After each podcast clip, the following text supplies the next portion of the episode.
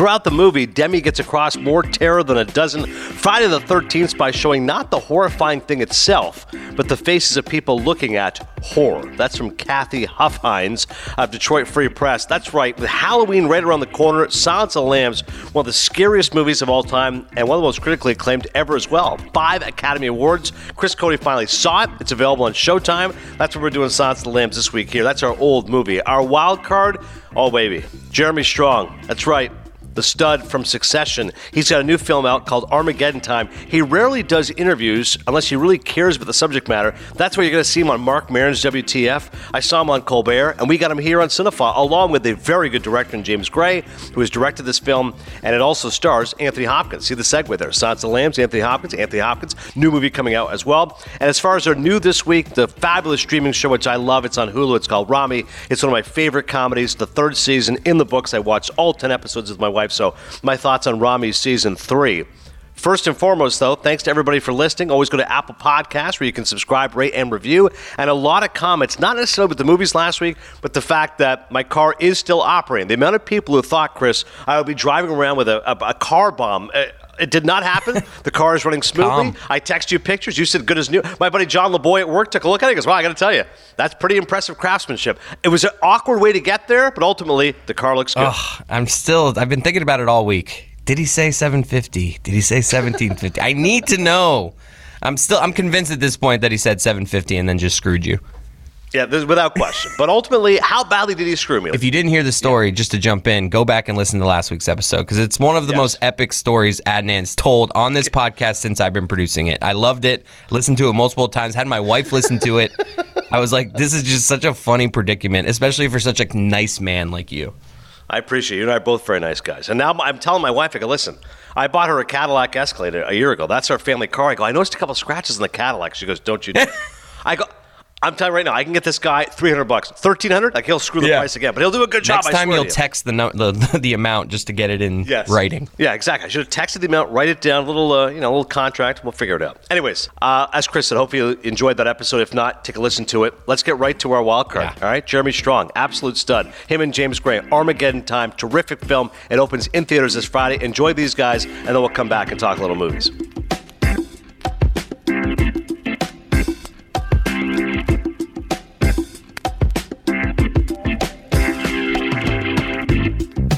Armageddon Time is the new film from James Gray. He's, of course, a terrific director who has made so many impactful movies over the years. Ad Astra, personal favorite of mine. And his latest film, Armageddon Time, as I mentioned, is terrific. It stars Jeremy Strong, among others, Anne Hathaway and Anthony Hopkins. A big thank you and a welcome to James and Jeremy.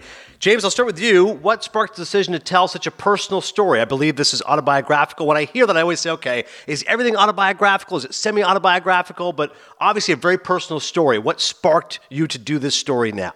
Um, over the past several years, uh, I had been telling bedtime stories to my children. They always want to hear the stories about my childhood, which I tried to tell with a, a kind of unvarnished truth to them. And then we were in New York and they said, We want to go to the beach, Dad. And I said, Okay. So we all packed up a rental car and we started driving out to the beach. And driving across the 59th Street Bridge, they said, Well, where did you grow up, Dad? So I took them back to the house that I grew up in. And th- I think they were quite shocked. They thought it was. They said, Dad, this is so small. Is this it? I guess they had, you know, put it in they, they, the imagination is so powerful. And i, I started to think back uh, about my own past a little bit and frankly getting older you start to uh, you start to look back more than you look forward that makes sense, especially once you have kids. You want to kind of tell that story, and this is a great story about a family. And Jeremy, I know you're as, as big an Al Pacino fan as I am, and I always think of that story from Dog Day Afternoon when they shot the first couple days, and Al went to Sidney Lumet and said, "We got to do it again." He said, "Why?" He goes, "I got to get rid of the glasses. This guy wouldn't wear glasses; he'd want to get caught." And while watching the movie, I kept staring at your glasses and I go, I love this guy's glasses. I love how specific those are. And your hair and the starched shirt. And I said, I know what a thespian you are, your attention to detail. Tell me about the glasses specifically and just how you were able to create the character. I love that. The glasses. You've never been asked that.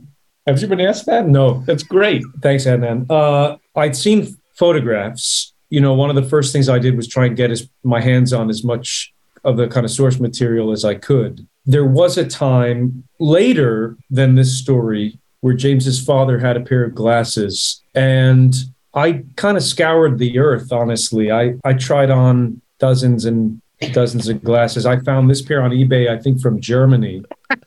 and uh, and you just know it when you know it. So, you know, it's you're you become a bit of a detective with it with it with like a, a inexhaustible curiosity and appetite when you take on a role because you have to find out everything. You have to find out everything so that you become an authority on this person, you know, in, in, a, in a visceral way. And yeah, you know, it's funny. You want, you know, we talked about what was it, Brylcreem? Brill cream. So they wanted me to wear, put, use Brylcreem in my hair because I think that's what Irving would have done. And it just wasn't right. And so I found this basically like a talcum powder that if I used like two bottles worth in my hair, it created this sort of coarse texture. And so I would just like really go to town with it. The truth is, my grandfather was a was a plumber who lived in Flushing, and the, and you know I wore his watch in the movie, and and he had a kind of dun colored jacket that that was uh, in my mind, and there's there's there's elements of him in this as well but I thank you for for you know those details. They they they really matter. You know, in a way, they're cosmetic, but they also help create a vivid. You know, what you want to do is create something vivid and indelible as an actor, and at the same time uh, something truthful. Yeah, you certainly did. I remember also in the director commenter to Donnie Brasco, Mike Newell, again praised Pacino as Lefty Ruggiero. He goes, "Those glasses, just like you." He goes, "He tried like Lefty glasses are fantastic. he tried like fifty different glasses to get the right one." And I kept thinking, James, I go, "Imagine if Jeremy tries an artistic choice, and you go, no, no, listen, damn it, you're playing my dad. My dad would never do that." Like how James really gave, you know, at a certain point, he said, "It's yours now," you know, and which is not to say there wasn't a sort of back and forth sometimes, but but really he did sort of give us the ownership over these characters, which you have to have as an actor because you can only go according to your instincts. You can't really go according to someone else's ideas or memories. Yeah. But uh, yeah.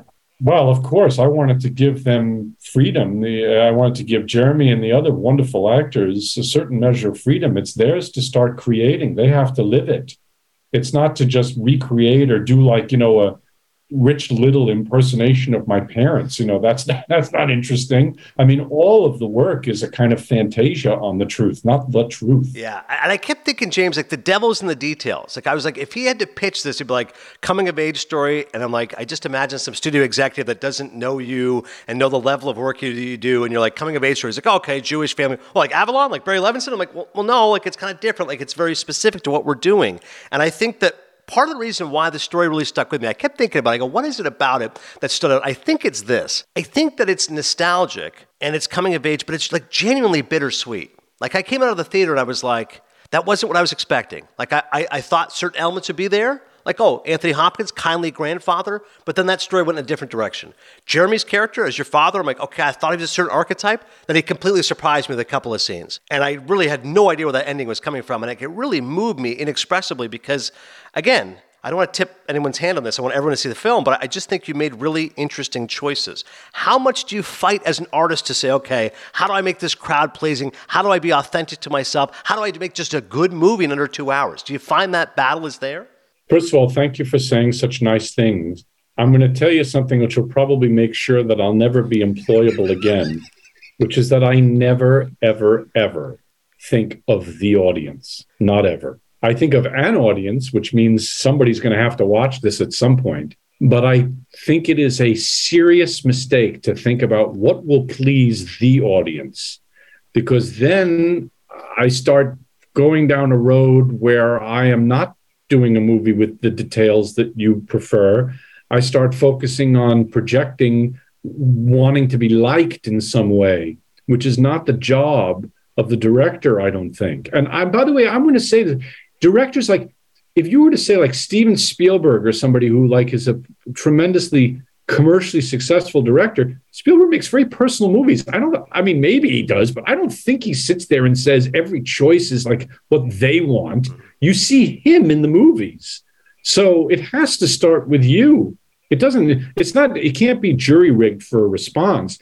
And so you're, I'm thrilled by your reaction, but what you try to do is get really specific. Because every story has been told. Everything is banal if reduced to its most completely basic elements, right? The devil is in the details. How many mafia movies had existed before The Godfather, before Francis Coppola had the wisdom to put those white Chinese food containers on the table and to have, you know, ah, gabagool, and he's throwing the sandwiches at the wedding. The details, it's what made that sing. So in the specific becomes the general. Yeah. Yeah, you're right. To make it universal, make it specific. And Jeremy, for your character, I'm assuming you guys shot out of sequence, so you obviously know the script, but you don't want to tip your hand the way your character is going to unfold. And I always think it's a challenge for that kind of a character. Again, I think I know him. Rigid, stern, disciplinarian of a different era, work oriented, doesn't care about his kids. Just the one scene where he's like, "You look sharp, kids. Beginning of your new life. Now get out of here. Aren't you going to drop me off? No, take the subway. It's your own thing now. Come on, get out of here. I got to work on this you know thing over here." And I'm like, "Okay." Like he's just that's that dad. But then soldering. Uh, he's saw. He's got a soldering on you. I got some soldering to do, kid. Okay, get to your class. But then there's a couple scenes that like I'm I'm getting emotional watching. I go, "Oh my god!" Like there's there's always more depth to th- these people than you realize. How did you manage yeah. that nuance and say, okay, I'm going to let you in a little bit at a time, and then really kind of hit the big moment when I need to?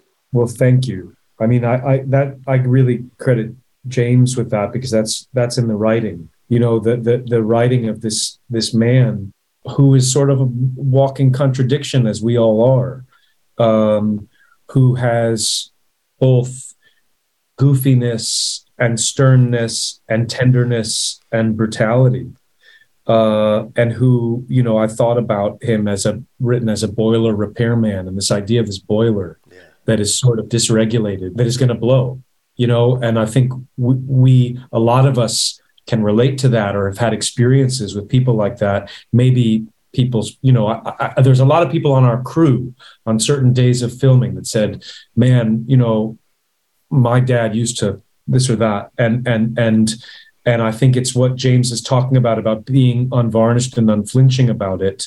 But as far as what you're saying, how that unfolds, I think you really, the writing gives you such a great map.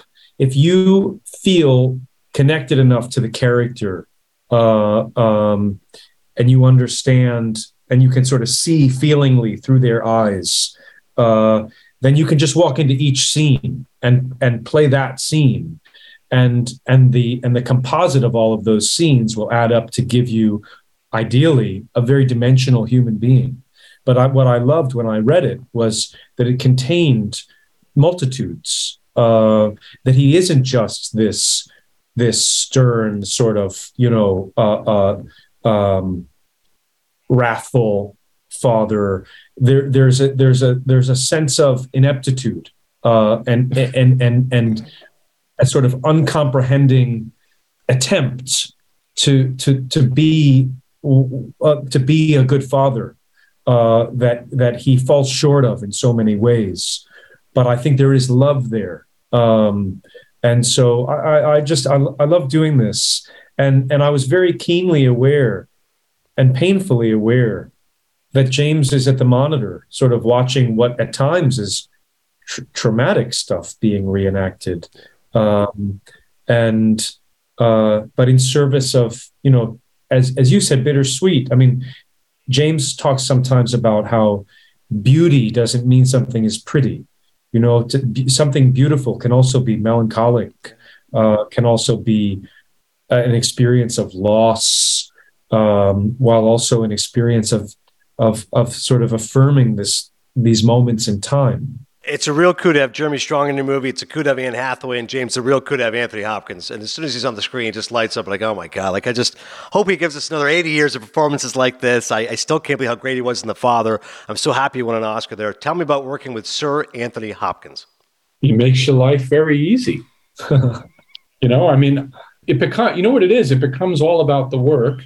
There is no hand holding necessary. Not, by the way, there was no hand holding with him either or with, with Annie you just you realize that it's basically you're playing all the time in the best way. So you say take one he tries something and then take two you just whisper a couple of things to him you know try try thinking of it as a benediction. Ah yes yes yes benediction. Okay okay let's do i'll try that. And then that's enough for him to go in another direction because the level of craft is at such masterful uh, there's such a masterful degree to it that really it's all about what actually the process should be, which is actor is is getting just a few key things to help him uh, try new things, try new paths, and he's good enough to try anything. Yeah, I can't remember the director it was, but he said one time it might have been John Huston. He was like, "There's there's only two directions. Like it's more or less. Like you don't you don't need to yeah, give too much." yeah. The, you're you're right. There's that. There's also another school of thought. William Wyler used to say uh, he used to say faster, slower, uh, louder, softer. That's it's not. It's not quite true, really. It's a bit of a lie yeah, because. Yeah. You know the, the, the whole. I mean, that's them sort of trying to demystify the process. Those old studio guys who were all like completely brilliant on every level, like genius craftsmen. But also, they were working with actors who were work who are in a very tradi- different tradition. You know, it's uh, underrated today that today after Brando and Montgomery Clift, the whole language about how you talk to actors changed, and necessarily so. And now I think we have to get much more specific and can get more specific.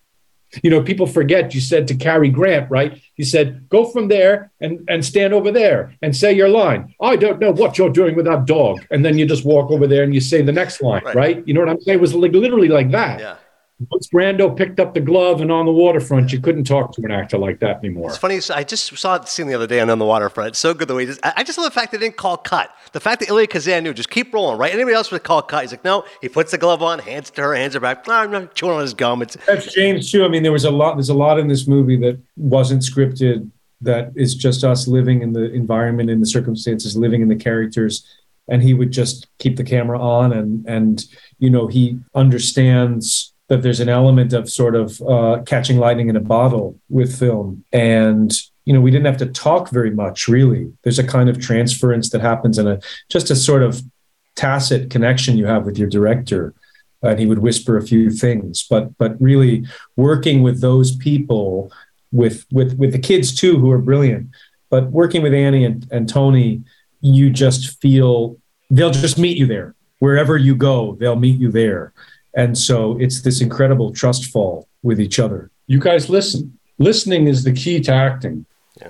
Because you, you know you have to feed off what the other actor is giving you, and then it becomes a process of give and take. Great actors listen. He's a great listener. The, the kids were good at listening. They were. We had this once on my first day with Tony, who you know, I call him Tony. He's like one of idols, of course. Um, but he's just a he's a he's a wonderful man. I'm fixing a fridge, and you know there are a couple lines of text about the fridge, and you know you want to do your homework and understand what the parts of a fridge are and what you'd be doing and what your tools would be and and so I asked James you know can we can I just kind of mess around and do things and and and I'll ask Aaron to get my tool set and he can hand me my socket and he can you know I'll, I'll tell him what to do and James said, sure, let's just set it up and we'll just do it. And Tony said, let's just do it. And, and so I was doing something with some Freon tubes, I think. And Tony was holding my socket set. And then he put on a headlamp and he's handing me things. And I've got a wrench and I'm trying to fix something. And he just starts singing The Mystery of Life. And I'm fixing a fridge. He's got a headlamp on. I don't think it's in the movie. It's not in but it was like a moment where time stood still and it was really I'll never forget it. It was great, but the movie wasn't about fixing the fridge. I had to get rid of it. Understood. Sometimes, Fair enough. But but but you still feel it. You yeah, exactly. It. Yeah. No, it's all there. That's the iceberg. Yeah, uh, exactly. Two minutes left. I'll close with this, Jeremy. I just think your career is so fascinating. You know, you're in this massive hit in succession. I love the show like everybody else. I hopefully that season four coming back in the spring. Couple of quick ones. One, how often does Brian Cox tell you to fuck off? you know, only on screen. He's a, he's he's a very sweet man uh, in life, which I find actually uh, I have to keep a distance because it doesn't help me. Uh, it doesn't help me believe what I'm doing. Uh, last Thank one. I know you love Daniel Day Lewis as much as me. People can look up the stories. You worked under him, apprenticed under him. I'm going to think you're going to say your favorite performance of his is My Left Foot or maybe In the Name of the Father. But does it get any better than There Will Be Blood? I just watched it again. That is the, the pinnacle of screen acting. And for you, James, P.T. Anderson, it's incredible, isn't it? You know, it's hard to rate those. It's hard to rate those performances. He's in a. I mean, God, I he's had such an influence on on all of us. And you know, talk about theatrical courage. Like he's somebody who really um, he is in uh, just his own rare air, and and there's so much to learn from from watching his work and and the way he disappears into those roles, and and that's the you know that's an ideal for all of us in a way. Can we can we really can we disappear into these roles so that the audience can experience the characters and not us, the actor? Well, I think you're making. Now he's done. He's done now. Retired. 60 years old. I'm out of here. I'm like, okay, fair enough. Um, Armageddon Time is the film. I encourage everyone to check it out. It's a beautiful film. It's touching. It's moving. It's I think gonna be one of the best pictures of the year when you look at all the critics' lists. James Gray is one of my favorite filmmakers. He takes chances. He makes different movies. And Jeremy Strong, who, as I said, has a monster hit. He's a Best Actor winner, Emmy Award winner for Succession. And in his downtime, he goes and makes movies with Aaron Sorkin and James Gray and gives us all this great work. Props to both of you. I'm a huge fan of both of you. Thank you so much. Thank you. Thank you. Thanks, guys. Take care. That was nice. That was so nice.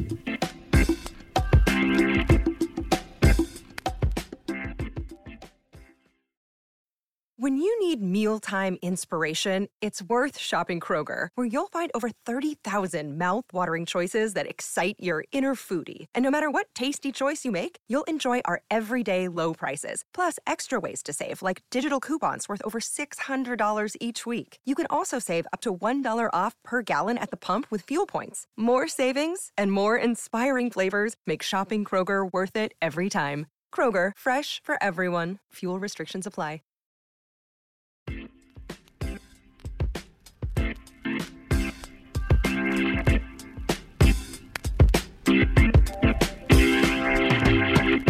All right, let's get into Silence of the Lambs. Again, thank you to Jeremy and James. They were terrific. But I want to do Silence of the Lambs because Chris saw it. It's obviously one of the biggest Oscar movies of all time. Um, let's start with multiple Miggs. I can smell your c- I myself strangely cannot. Like for a film that won Best Picture, Best Director, Best Actor, Best Actress, Best Screenplay, little filthy. Like multiple Miggs, "Ugh, gotcha. I'm like that is that is just a But disgusting. that's the way you imagine somebody who's in the world's worst criminals are being held here. You're you're gonna get yourself a Miggs. Like it's just what you're gonna. But I, I, I, I get the hype, man. Like I, the opening scene where the lady first is going to see Hannibal Lecter for the first time, and she's walking down the, and when she passes Miggs, and she gets to his cell, the way he's just standing there.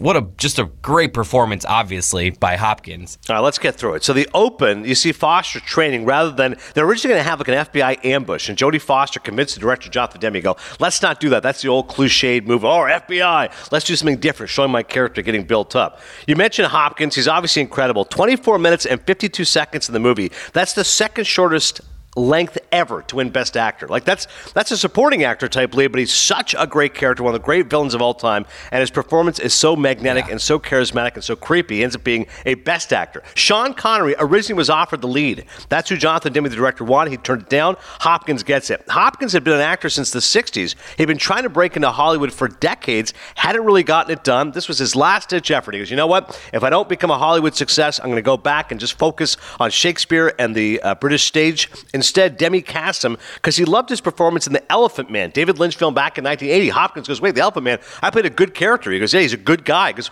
well, so's Hannibal Lecter. He's just trapped inside an insane brain. He's like, okay, fair enough, I got it.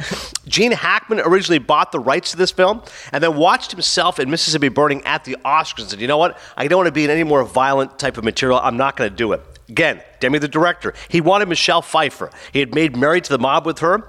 Michelle Pfeiffer wanted $2 million. The studio said no, and so Jodie Foster was the uh-huh. backup. Imagine this film with Michelle Pfeiffer, Yeah. rather different in the lead. I role. love how Foster, the that cell, like in that, like where they have Hannibal to start the movie when she goes and visits him, they make it scary with like the red lights and eerie. It's like you'd think if you had a place with all these scary people, we don't want to make it scary too. Like, I, I obviously it's a movie, but it was just so like I feel like if I was running the decor of that place, I would lighten things up there. So when people came in, they weren't scared shitless. It's like I'm walking in to go see the scariest guy ever, and they have these dim red lights here. It's like, why is this room lit red? Like, what? It's just a scary color. make it as horrifying as possible. Jodie Foster, that first scene when you're talking when she meets Anthony Hopkins, he ad lib making fun of her accent. And Foster, that look on her face, she's genuinely surprised and a little bit offended that he does it, but afterwards thanked him because he got a genuine reaction out of her making fun of her southern accent. She ends up winning another Academy Award, Jodie Foster, second Oscar before she was the age of 30. The Accused, she also won an Academy Award. That plays a rape victim, very intense film. So Foster obviously acclaimed acclaimed actress, became prominent, of course. She was with Scorsese and De Niro, back in Taxi Driver. So she's really at this point of her career, you know, late 20s, mano a mano with Hopkins, who is not a very major actor. And when he does that noise, one of the most famous lines, fava beans and a nice Chianti, Yeah. that noise on set, they all loved it. Demme, the director, after said he didn't like it as he was editing it, he found it grating, but he goes, you know what? Everyone else liked it. We're going to go with it. They end up using that, that sound effect. How about Buffalo Bill? Oh. In order, in order to get into the character, and this is now I mean, there's some revisionist history now. Certain communities might watch this and go, oh, he's making transgender community look a little offensive. He actually, for research, visited trans bars, and he insisted to Jonathan Demme they had to include that dancing at the end. There's this overweight woman caught in a, in a cell he's holding prisoner, and there's a close of him putting lipstick on of eyeliner, and he starts dancing, and he says, you hear him whispering to himself, would you fuck me? I would fuck me. Yeah. And then he moves back and like tucks his. You can see him just Yes. kind of gesturing. What a weird scene. He just tucks his dick to his legs and it's like that scene completely unnecessary. Yeah. One of the more disturbing scenes ever and a best picture. I love my when I saw it puts the lotion on. I had I had I know of that scene because of Joe Dirt. Have you ever seen Joe Dirt? They like recreate, I have not. They recreate that scene. There's like a woman who's being hostage, and there's a guy. It's like it puts the lotion. So it's one of those things that was an ode to Silence of the Lambs that I learned of in when I saw Silence of the Lambs. I I thought that was a Joe Dirt thing until then. Love Joe Dirt. Scott Glenn, by the way, playing the FBI agent, he thanked the FBI agent who he met with a few times for research.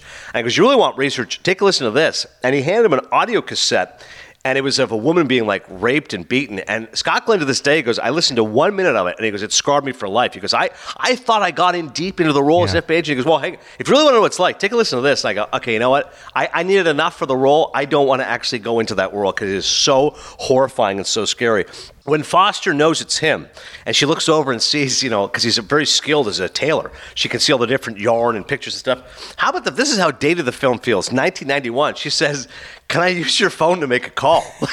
it's so, so bizarre. Like, Can I use your house Yeah. phone? I have to go report the fact that you're a serial killer and you've been murdering people. Sure, you can use my phone.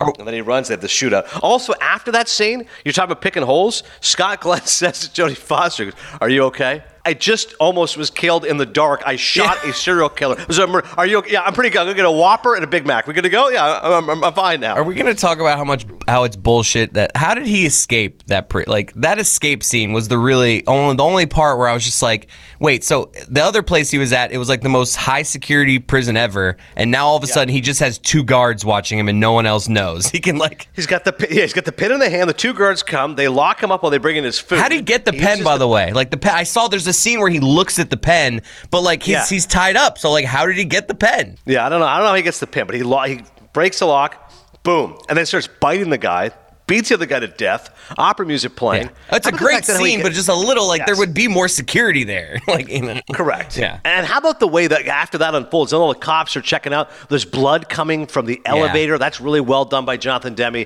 It's like face off. He just rips the guy's face, his bloody, disgusting face mask, and then ends up being Hannibal Lecter. Demme is such a terrific director. I mean, he he talks specifically with the visual style, which is unmistakable. The one thing with Jonathan Demme, he loves himself some extreme close-ups. I mean, the close-up Yeah. is there in a Jonathan Demme film, and particularly, he said whenever you know Jodie Foster is being spoken to, they're looking right at the camera. So it's as if Jodie Foster is you, the audience, and whenever she's speaking, it's little slightly off camera, so it's not directly into the camera. But he was very specific in that style. That really comes to fruition. That big scene, you know, where you have the whole title of Silence of the Lambs. You know, you're trying to get rid of that sound of that awful screaming of the lambs, Clarice. Like that. That The way that he face, says the way Clarice it's so jarring. is just in itself creepy and amazing. A Great call. Like just a name that is creepy because of him. Like if you ever meet another Clarice, you're like, oh my god, you're gonna think of Hannibal Lecter. And uh, of course, an unforgettable last line. I'm having an old friend for dinner. One of the all-time great closing lines. I didn't even know where that guy was going to be? I think his name was Chilton or something. Like that was like the what's his? Chilton. It just He- it's like it's like the, the the movie ends with him just knowing like a random country. He was. It seemed like I don't know where he was. I love that he got away though, because like honestly, not to spoiler alert, It's been 30. It's been 30 plus. but uh, because like thinking predictably, you know, I thought he was going to get caught. So it's kind of just it was kind of a shocking end that he just gets away. Yeah, and I think that's part of why it was probably well so well received because you think it's going to go certain directions. Most movies of this genre would. Bad guy captured, Yeah. he serves in prison, she lives a happy life. No, he just lives on, and I, and I love that last conversation. Like he's like, I have no desire to come after you. I hope that holds true for me. And she's like, can't hold my end of the bargain. He's like, okay, well, I understand. In the meantime, I'm gonna have an old friend for dinner. I'm gonna I'm gonna go be Hannibal. And the there cannibal was, this, and go pardon my ignorance, there was a Silence of the Lambs too? Yes, Hannibal the movie in 2001. Seven years have passed since Dr. Hannibal Lecter escaped from custody. Gary Oldman was in that film. Julianne Moore, Ray good. Liotta. Yeah, I could just hear terrific by your cast. tone that it wasn't as good.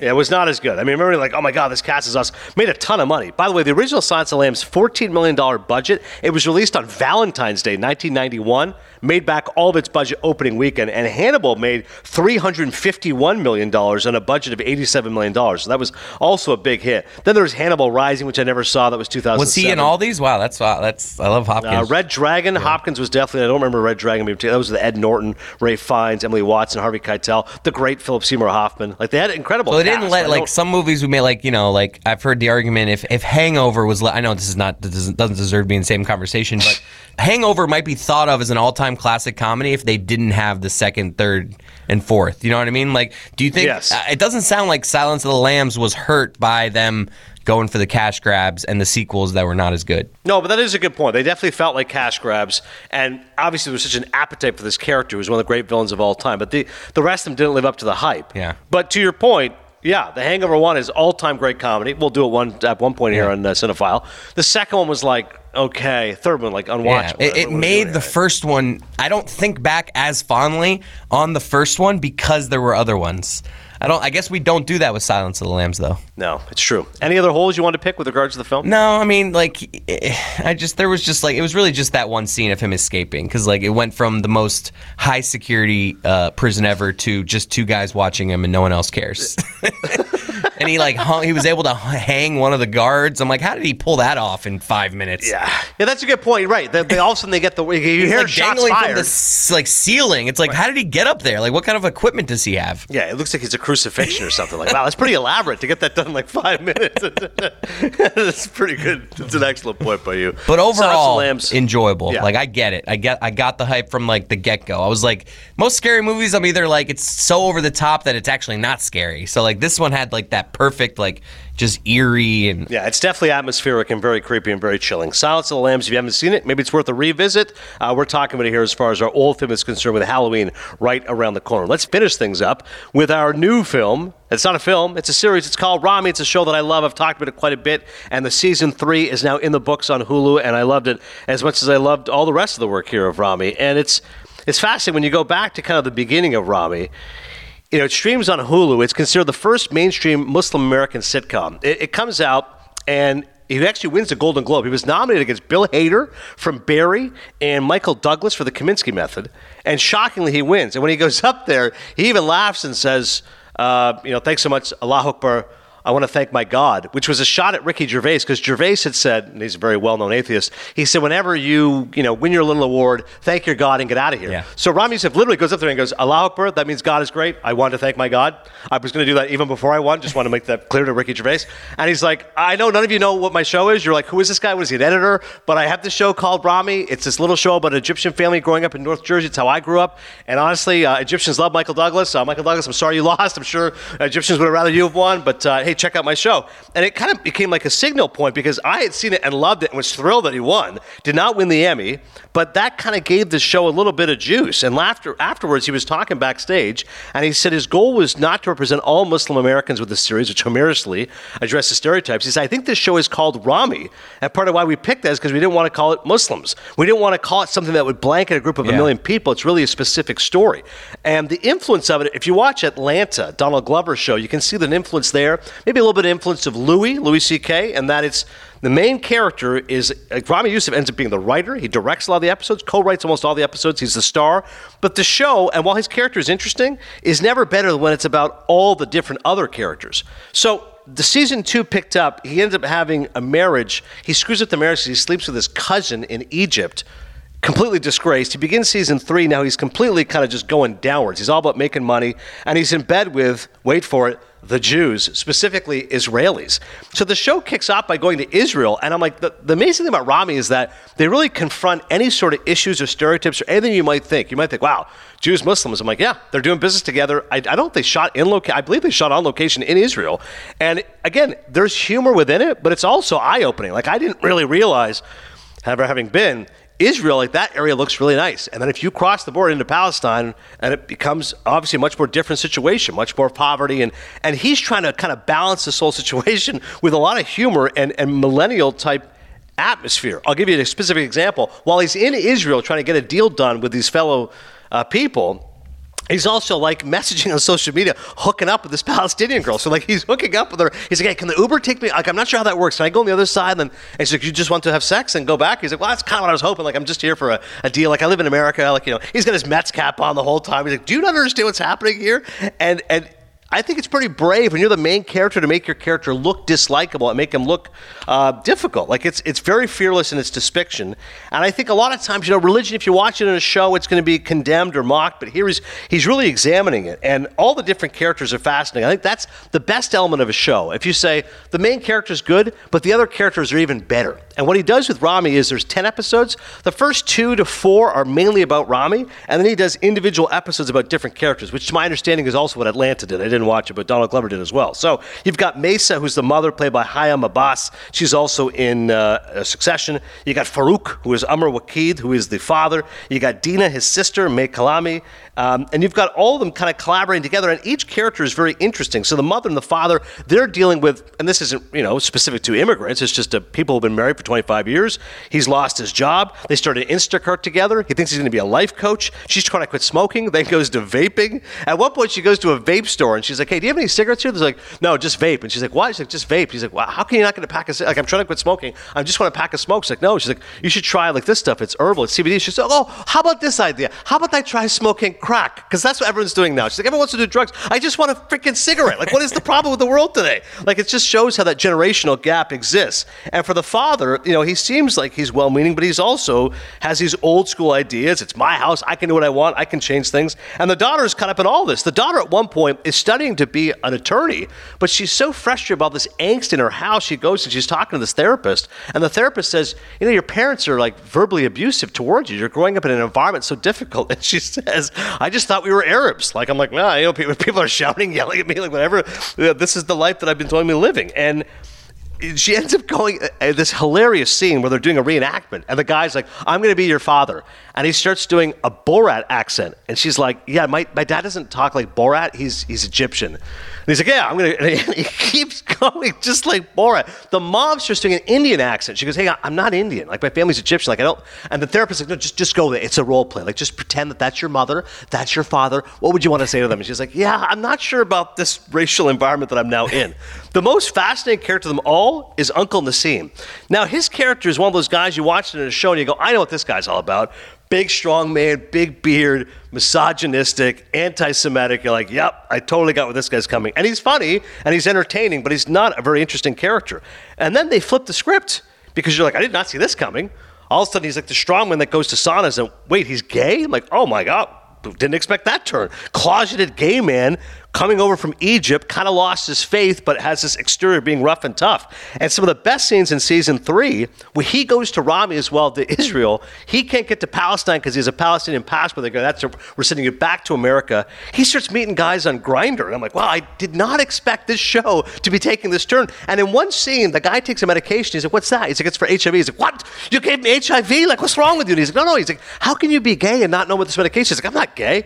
He's like, we just had sex. He's like, I'm not a gay. I'm just, I came into this country and nobody was willing to help me. So I'm just giving a little bit of sugar. He's like, what? How could you say that? He's like, I'm just, this is not about the sex. I'm just giving sugar. I'm trying to help you a little bit. He ends up almost being outed and has just a horrifying experience, which again is played for seriousness, but also some funny. Um, I mean, at one scene, if you've ever been around certain minorities, like everyone always fighting over the bill, he pulls a gun over paying a bill. He just goes insane. And again, it goes back to Ramy and his friends. Uh, uh, Mo Amer, who has a great show on Netflix, he isn't in the season as much. I think he's got his own show now, let's be honest. He's kind of cashed out, but he's really funny. Dave Merheje is one of his friends in the show, plays Dr. Ahmed. We've had him previously on Cinephile. He's actually Lebanese Christian, which makes it funny because he's actually the most religious guy on the show. He wants to have a wife with his, wants to have a child with his wife. His wife does not want to have a child. Ends up thinking about having a second wife because this woman is dying and she's reaching out to him with a second wife. I don't want to say anything further except it's episode seven, and that's one of the most filthy reveals I would have expected of a show like this. But it's really funny, and if you like uh, potty humor, You're going to like where this episode goes. I don't want to say anything further about it. As for Ramy, he's lost his faith. He's just, just swimming in money, doesn't care about life. Ends up going to a massage parlor in Jersey. He meets Sarita Choudhury, the great Indian actress, Mississippi Masala. They end up hooking up, and, he's, and she's like, Listen, I'm off work. He goes, he goes, I'll pay you a lot of money to hang out with me. They go back to his place. He goes, I want you to hit me. And she's like, okay, slaps him. And she's like, I know what you're about. You know, you Arab boys, you guys are just looking for a little bit of love, looking for a little bit of attention. Ends up having a, a crisis where his dog dies. He goes to a Sex Addicts Anonymous meeting. And the way it's shot, it looks like a very serious meeting. Like each guy's talking about his problems. There's this Sikh guy. He's like, "Yeah, I just I'm always thinking about sex, and it's caused problems for me. I'm having sex, blah blah." blah. So they get to Ramy, and he gives this really passionate speech. He's like, "Yeah, he's like, listen, man, I I got married, I screwed up, I cheated on her with my cousin. Things happen. Now I had to pay a lot of money. I've lost my faith. I've lost my way. I'm working with his jewelries. I went to Israel. This kid got thrown. Like I'm just upset right now. He's like, so you know, when I have sex, I'm just I'm just getting out this emotion. And he's like, and now because of my problem, because of my problem, I killed a dog. And one of the guys looks at him and is like, wait, what? You, you killed a dog? Like, like we're in a sex accident. And he goes, I didn't fuck my dog. I, I just said that my dog died because of this problem. He's like, oh. I just wanted to clarify that. There's also a guest star, Sheikh Abu Bakr. Uh, they've got a great song by Halal Guys, which is hilarious. And probably one of the funniest jokes of the entire show is when one guy who converts to Islam, he's talking about halal comedy and he shows a picture of James Harden. He goes, Look, Sheikh James Harden. Ultimately, you know, it's a show which feels like it's targeted for a certain audience, obviously an Arab audience.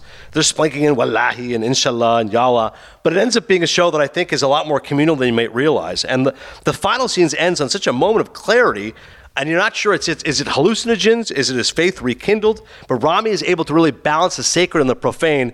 And i'm just amazed that this is kind of like the little engine that could this show. I'll give you an example. The other day we needed a babysitter. A girl comes over and i go hey how are you? And my wife goes oh she's muslim. I go assalamu alaikum. She goes assalam i go where's your family from? She says oh i'm half palestinian half egyptian. And right away i go oh have you seen ramy? She's like oh i love that show. It's so good. I'm like yeah. I go is, is it accurate? Like i'm not egyptian. And she's like yeah oh yeah. Like this thing is accurate this is funny a lot of people relate to it so i just think it's the kind of show that's it takes chances. It's uh, it's daring. It's controversial, and that gets us to the main issue, which is if anybody knows how I can get this guy on the podcast, we got to do it because I've tried to get him on the pod, and as a matter of fact, he reached out to me. That's right, Ramy Youssef. Before the world blew up, he saw me praising him, tweeting him, so he he snuck into my DMs. This is June twenty second, twenty twenty. He said, "Thanks for all the support with the show, dude." I'm like, "Wow." So I say, "Hey, Mubarak, brother." Hey, fellow Muslim, I'm so proud of you. Uh, Mahershala Ali is my friend. Dave Merheje is Canadian. We love to have you having the pod. He writes back, Oh, so dope, man. I appreciate you. Amazing. I go back again. I said, Can you do my podcast? He said, Would love to. I said, You're the best. I said, "Give me your contact information." Sounds like you, we're not. You haven't booked him yet. This is what it sounds like. June, this, this is, is, this is of June twenty third, twenty twenty. He gives the information. I, I I messaged those people, his his people. Nothing. And then since then, I'm like, July 9th, I sent a DM, August 28th, and then this year, October 2nd, I sent another message. I'm like, I think he's closed his DMs. I, I don't think he's checking his messages. I think now he's too we big. can only hope that's some- the case, because if not, he's checking them and just choosing to ignore you. he is making the very concerted choice to go. This, not this guy. Again. I'm not going to do his podcast. He used to be on ESPN. Now he's no. I'll do Cinephobe. I'll talk to Amin Elhassan. I like him more. I mean, he is guy. Friends with Mahershala Ali. Yes, I got to I got to hit up Mahershala Ali and figure out anything this happened. But anyways, check out Ramy once again. Uh, season three, really funny, very entertaining. Right now on Hulu. Thanks once again to our special guests Jeremy Strong and James Gray. Check out Armageddon Time. It is in theaters this Friday. Next week, big get. We got Hanks. Let's just leave it at that for the audience. We got Hanks. Three words. We got Hanks. and I'll see you at the movies.